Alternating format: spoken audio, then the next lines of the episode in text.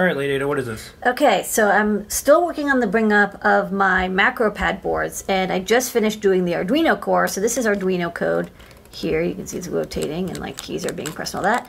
And then on the other one, I got two prototypes. I've got this with CircuitPython one. You can see there's a Blinka friend. So this one, um, I just had to do a little bit of uh, like a patch to the core to fix like a typo bug for the SH1106 OLED driver because like the columns and rows were mixed.